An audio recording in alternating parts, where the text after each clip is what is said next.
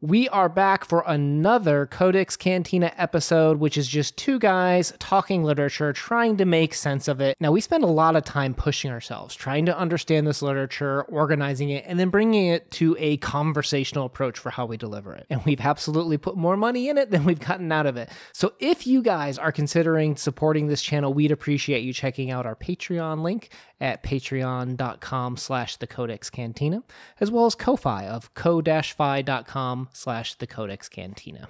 It all helps us in running the show along with commercials guys. So thank you so much. We're going to do a quick commercial break and then we'll get on with the rest of the episode. While mary shelley may be best known for frankenstein let's talk about the lesser known percy but was also a juggernaut particularly when it comes to this very famous poem that he wrote coming up today on the Codex Cantina. You almost lost me at poem, but you saved me by the Shelleys, so. Guys, welcome to the Codex Cantina where I am Una. And I am scared of Poems Crypto. What Crypto is referring to is typically we do more of these short stories and novel breakdowns.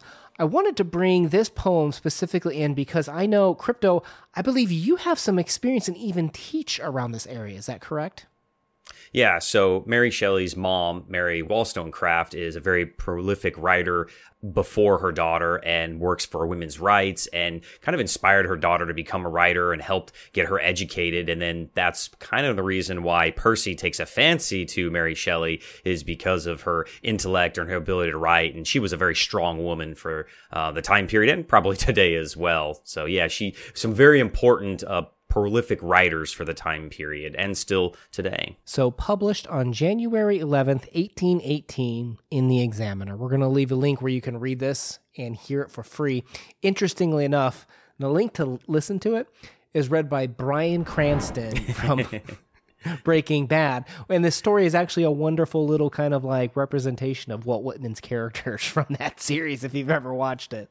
Yes, definitely a, uh, a, character to be trifled with, right? Or not to be trifled with. So, why I wanted to cover this piece today, I think when some people hear poems or poetry, they might become a little bit scared or perhaps have some bad memories from school when they're forced to have to learn, you know, iambic pentameter and all this other stuff that might not seem very cool. But maybe it just wasn't the time to click. Maybe it was just the point you were in your life that you weren't ready to absorb that. I think this is actually a really interesting story and I'm not saying this is going to, for some people, it'll change your life and be, you know, 100% interested in poetry. But I wanted to come maybe go through this with you today, Crypto, because I thought there might be some key elements here that might maybe be worth talking about and might pique a little bit of interest, perhaps. I would love to learn how to break down poetry better. I know that you can kind of view them as just song lyrics without the fun music aspect of it, but I get so confused sometimes of what are they truly trying to mean behind the words. Well, and that's a good point too, because when we hear the lyrical play that happens in songs, sometimes it's totally natural. Sometimes we can just feel it and go with it.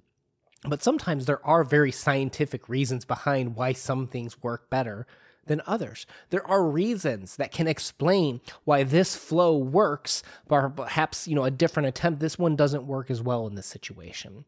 And I, w- I thought we could maybe break down a little bit of some of those reasons that I think are relevant for music, relevant for songwriting, relevant for poetry, and even lyrical prose today, too, perhaps. All right. Teach me, please. Help me help me be a better poet. so when this story is presented, you know, a lot of times if you're sitting there in class and your teacher's like, okay, we're going to go over this sonnet. It's in iambic pentameter. And like sometimes as, you know, students, we can be like, oh, like, like it already sounds boring, right? And teachers will make you learn like kind of like those loose patterns, right? In terms of like the ABAB, the ACDC, EDEFEF, right? We learn these rhyming patterns and then we kind of try to replicate that. But we're never really sure like are we doing a good job? Like what do you mean you have to have 10 syllables per line? Like what does that do? And what do you mean there's like a rhythm to it? I thought we could break this one down with a quick reading of it and then talk about maybe some of the things that make it work and i'm actually kind of quite interesting. So in terms of reading and again i'm not a professional reading go check out bryan cranston if you want but 10 lines. I mean come on. I met a traveler from an antique land who said, Two vast and trunkless legs of stone stand in the desert. Near them on the sand, half sunk, a shattered visage lies, whose frown and wrinkled lip and sneer of cold command tell that its sculptor well those passions read, which yet survive stamped on those lifeless things. The hand that mocked them and the heart that fed. On the pedestal those words appear My name is Ozymandias, King of Kings. Look on my works, ye mighty, and despair. Nothing beside remains round the decay of that colossal wreck, boundless and bare. The lone and level sands stretch far away. So it's a very quick read, right? Yes. And and what I really like about you know perhaps when we think about iambic pentameter, there's like this rhythm, like this da dum da dum da dum da dum, and that's part of why these these lines are broken up a specific way. You'll notice each line exactly ten syllables. I met a traveler from an antique land, right? Ten syllables, and it's always da dum da dum da dum, where the stress is always kind of like on that second part, right? And and if we think about the word traveler, where's where's the stress on traveler? On Trav. It's on Trav.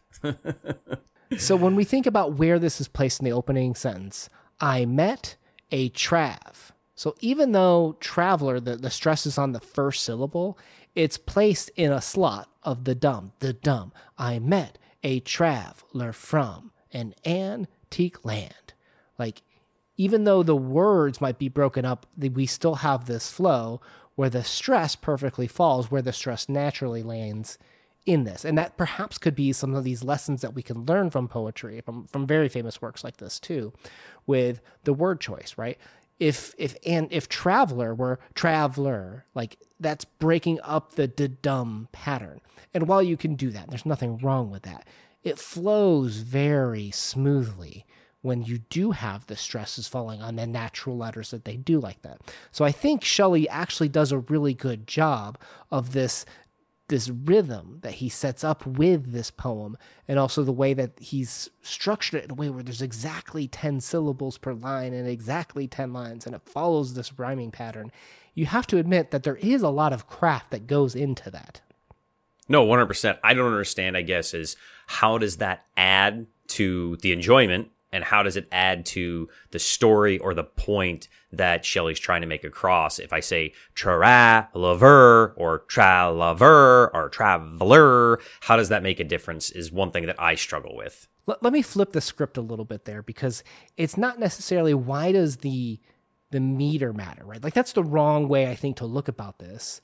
But I think we start with the word choice because why does the word choice matter for how we fit it into that rhythm?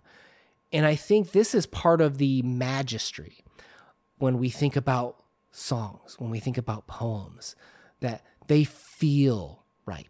And when something feels right and something feels wrong, okay, sometimes we don't know how to articulate that. And you don't have to. Sometimes if it feels good, it, you can just accept that. But I think what, what we're doing here is breaking down in the reverse of, okay, this feels good. Why? And because the word choice and the accents belong on certain words and syllables when it comes to this, we could use this actually as a weapon to further enhance drawing the reader in to this hypnotic state, to draw the reader into that feeling of, oh, this does flow really well. I don't know why I like it. They don't necessarily have to know the inner workings, but they know they feel oh, this feels right. And I think it's more of that reverse justification than the way that you have it presented there. Okay. And another thing about this poem is it's very simple. 10 simple lines, right? We have two settings, right? Where we where we meet the traveler and where the traveler saw this statue, right? And just to make sure we're all on the same page, what what is kind of the plot to your point of the story? Like what do we enjoy about the plot of the story if it is delivered truly rhythmically and delivered in a pleasurable way? What is the point of this story? What would you say were kind of main, maybe your main points or initial reactions to it? Um, I was I was confused. I I had to listen to it twice, uh, and I I'm guessing it's about a king exercising his power over his people. Is mm. kind of all I felt. Mm, I think we're going to end up in your alley here, sir. Ozymandias, right? What, do you know? I mean, you've probably read Watchmen, Alan Moore, a very popular uh, more yeah. modern, you know, look at this. Do you know what that's a reference to? So Ozymandias, Os- Ozymandias, Osman Os, Ozymandias uh, was a Greek king, a god. Well, it's the Greek name for the pharaoh for Ramses II, who who had Okay, a reign. okay. okay, and he he was considered very powerful, right? But is he powerful today? Was he powerful hundred years ago?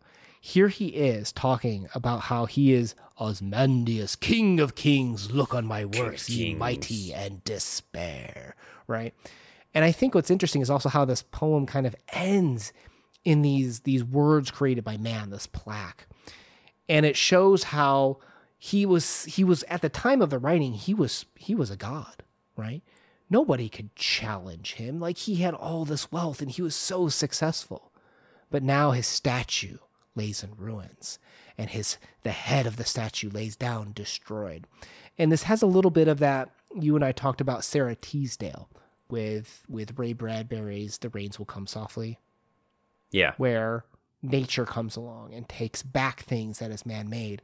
Man made's glory, man's creation, we think it's so wonderful and we think it lasts so long, but it really doesn't. So much of what was created back then has been destroyed or decayed and fallen away to that point of how we covered Ray Bradbury's story. We see a lot of that in this one too. The king was so proud, his hubris was probably unmatched with all that he accomplished, hmm.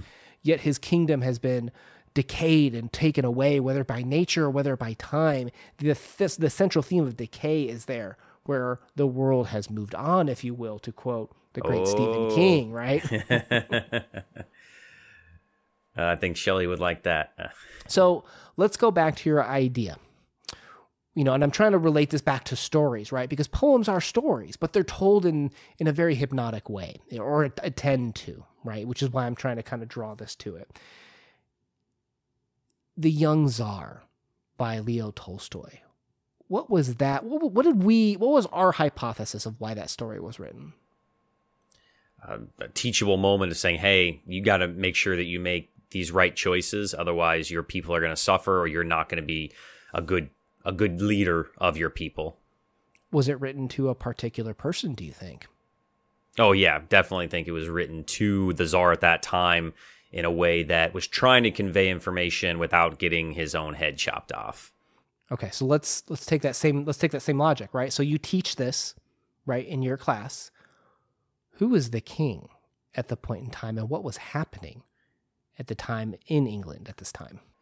Uh, so America is a little baby, a little infant, and we just beat King George III in the War of Independence. So I guess he's saying, "Yo, King George, nobody's gonna remember yo." Well, perhaps some people thought that there was a tyrannical government happening to the king at time of like, look, you think that you're able to rule all these lands and be this powerful king, but don't forget that things move on, right? Like things aren't always going to be this way. To have some humility, to have some uh, recognition about people's will to survive and to spread out and maybe perhaps be their own things, that this could have been a warning against, you know, the current king by representing, you know, via Ozymandias, the powerful king that is no longer here to, with any power anymore. Could have been also maybe a message to another George that had left power, or to the people in power of America at the time. Oh, um, good like so the so- presidents. So you're saying, okay, they they fought their independence. Could it be a warning to George Washington? You're saying, yeah, George Washington or Jefferson, Madison, you know, those guys that are no longer president but were in charge. And I don't know, maybe. Obviously, two leaders of some sort is the point of the poem. right? Be careful We- with have- the power that you have. we have an American Revolution happening. We have a lot of ideas of what it means to rule. So, could the story be talking to that too, and recognizing perhaps where do you exist in the universe? It's it's an interesting idea and an interesting concept for what is ultimately just ten lines. That tends to be very rhythmic, and I think is a good tool to talk about like what are some ways that we can deliver our message very thoughtfully, very carefully, and even in a way that is easily consumed and, and perhaps pleasurable to read and fall into a rhythm when it comes to reading. What I like about it that I'm starting to learn to enjoy poetry is that there is a lot of open to interpretation, and I know that I we, we take a lot of liberties on this channel, especially I do, of open opening up the interpretation uh, uh, basket or uh, box, so to speak. And I think that poetry allows you maybe to do that even more so of of opening that interpretation of what the author could have meant. Well, that's how I felt or interpreted it, and uh, I, I starting to really enjoy that about poetry. And that's what can be hard when it comes to interpretations. You want to be right about what did this poem mean and what were its themes. But sometimes there's this subjective play, and you have to give yourself permission to just wander and allow your mind to just go to what are some of the things that are speaking to you in it, because that's when literature is most powerful, is when you let it actually just speak to what your, your reactions are instead of worrying about what everyone else thinks it's about.